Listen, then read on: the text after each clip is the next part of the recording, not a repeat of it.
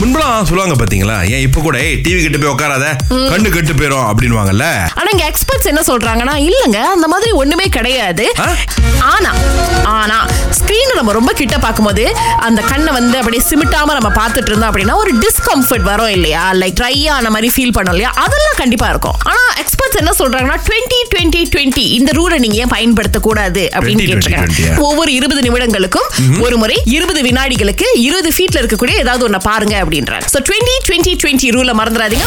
இடையில விக்கல் வந்துட்டு இருந்தது அப்படின்னா ஒரு சில விஷயங்கள் பண்றது மூலமா இதை நீங்க கொஞ்சம் குறைக்கலாம் அல்லது அப்படியே நிறுத்திடலாம் அப்படின்னு சொல்றாங்க. ஒன்னாவது வந்து எப்போதும் போலங்க விக்கல் வருது அப்படின்ற பட்சத்துல தண்ணி குடிங்க, அது கொஞ்சம் நிறுத்துறதுக்கு ஹெல்ப் பண்ணும் அப்படின்றாங்க. இல்ல சாப்பிட்டுட்டு இருக்கீங்களா அப்பயே விக்கல் வருதா, நீங்க வேகமா சாப்பிடுறீங்க அப்படின்னு அர்த்தம், கொஞ்சம் ஸ்லோ பண்ணி கொஞ்சம் மெதுவா சாப்பிடுங்க அப்படின்னு சொல்லியிருக்காங்க. மூணாவது இன்னொரு ஆப்ஷன் என்ன சொல்லியிருக்காங்கன்னா, ஒரு பேப்பர் பேக் இருக்கு இல்லையா, அதை எடுத்து அந்த பேப்பர் பேக்குள்ள நீங்க வந்து மூச்சு விடணும், பிரீத் இன் பிரீத் அவுட் அந்த பேப்பர் பேக்கை பயன்படுத்தி. சோ அது வந்து அது கொஞ்சம் குறைக்கிறதுக்கு உதவும் அப்படின்றாங்க. வயிறு இடிச்சிச்சுனா இடிக்கும் தான், கொஞ்சம் ட்ரை பண்ணுங்க. முடிஞ்ச வரைக்கும் அந்த முட்டி பகுதியை வந்து நம்மளுடைய நெஞ்சு பகுதிக்கு எடுத்துட்டு வந்து கொஞ்சம் மின்னுக்கு நீங்க போகணும், உங்க உடம்பே வந்து கொஞ்சம் நீங்க மின்னுக்கு கொண்டு வரணும். பாருங்களா, லீன் ஃபார்வர்ட் அப்படின்னு சொல்லுவாங்க. இதை நீங்க பண்றதுக்கு முயற்சி பண்ணலாம். இல்லாட்டினா இது கொஞ்சம் ஈஸியானது. அடுத்தது கடைசி எப்படின்னா, ஒரு டீஸ்பூன் சீனி இருக்கு இல்லையா, அதை தூக்கி வாயில போட்டுக்கோங்க. அதுவும் வந்து ஹிக்கப்ஸ் குறைக்கிறதுக்கு வாய்ப்புகள் இருக்கு அப்படின்னு சொல்லியிருக்காங்க. ஆகவே விக்கலாத விதவிதமா வேதனைப்பட்டுக்கிட்டவங்களுக்கு இது ஒரு நல்ல இதா இருக்கும்னு நினைக்கிறேன்.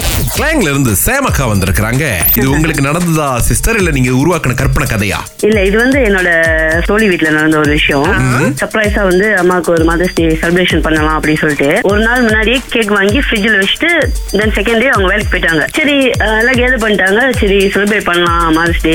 ஃப்ரிட்ஜை திறந்து பார்த்துருக்காங்க, கேக்கை காணோம். ஏன்னா அதை வாங்கி வச்சு கேக்கை காணாம ஃப்ரிட்ஜில் அப்படின்னு சொல்லிட்டு அம்மாவை கூப்பிட்டு, ஃப்ரிட்ஜில் கேக் வாங்கி வச்சிருந்தானே எங்க அப்படின்ட்டு. அவங்க போய் ஃப்ரிட்ஜை திறந்து அந்த ஐஸ்கிரீம் டப்பா எடுத்து கொடுக்குறாங்களா, இதுலதான் கேக் இருக்கு அப்படி சொல்லிட்டு. ஐஸ் பெட்டி அடைச்சுக்கிட்டு இருக்கு, இவ்வளவு பெரிய பாக்ஸ், அதெல்லாம் நான் வெட்டி சின்ன சின்ன இந்த பாக்ஸ்ல அடுக்கி வச்சிருக்கேன்.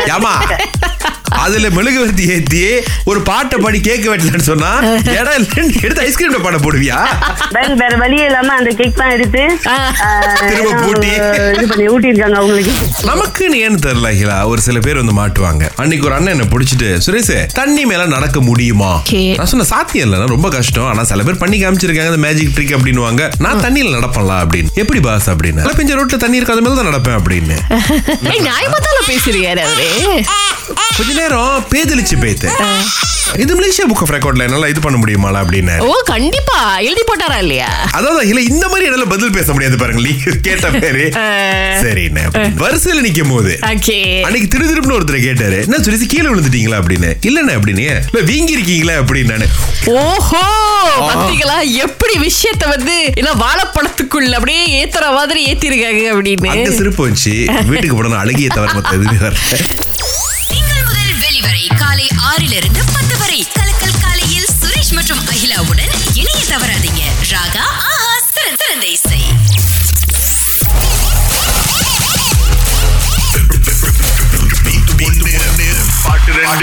வணக்கம், யார் பேசுறீங்க? நான் பிணையில இருந்து வேலமுகம் பேசுறேன். வேலமுகம், ஓகே. உங்களுக்கான பாட்டு தயாரா இருக்கு, பிரிச்சு சொல்ல நீங்க தயாரா இருக்கீங்களா? ஐம் ரெடிக்கா. இப்ப போறோம் பாருங்க.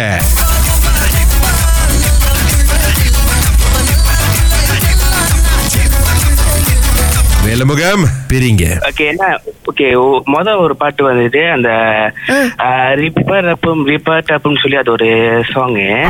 ரெண்டாவது வந்துட்டு நான் ரொம்ப ரொம்ப ரொம்ப நல்ல புள்ள இல்ல. அந்த மொத பாட்டுடைய தலைப்பு தானே கொஞ்சம் இடிக்குது. மொத பாட்டு தலைப்பாகா? ஐயா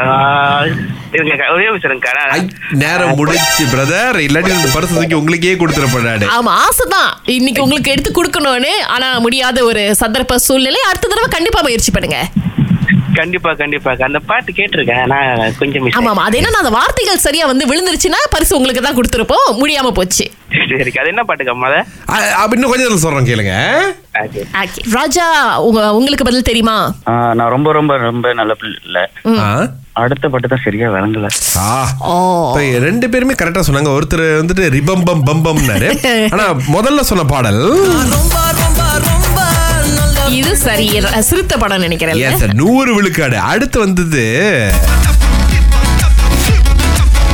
it's a techno club music மாதிரி டிப் பட்ட பட்ட டப் அந்த பாட்டுனா. ஓகே ஓகே அடுத்து தடவை முயற்சி பண்ணுங்க ராஜா. ரொம்ப நன்றி. ஓகே அவருக்கு எங்க ரிபம்பம் வந்துச்சு அப்படி எனக்கு தெரியல பாருங்க. அந்த பம்மை மட்டும் கேட்டு மின்னுக்கு அவரா ஒரு வார்த்தையை போட்டு அப்படியே ஒரு மாதிரி ரிமிக்ஸ் பண்ணிட்டாரு.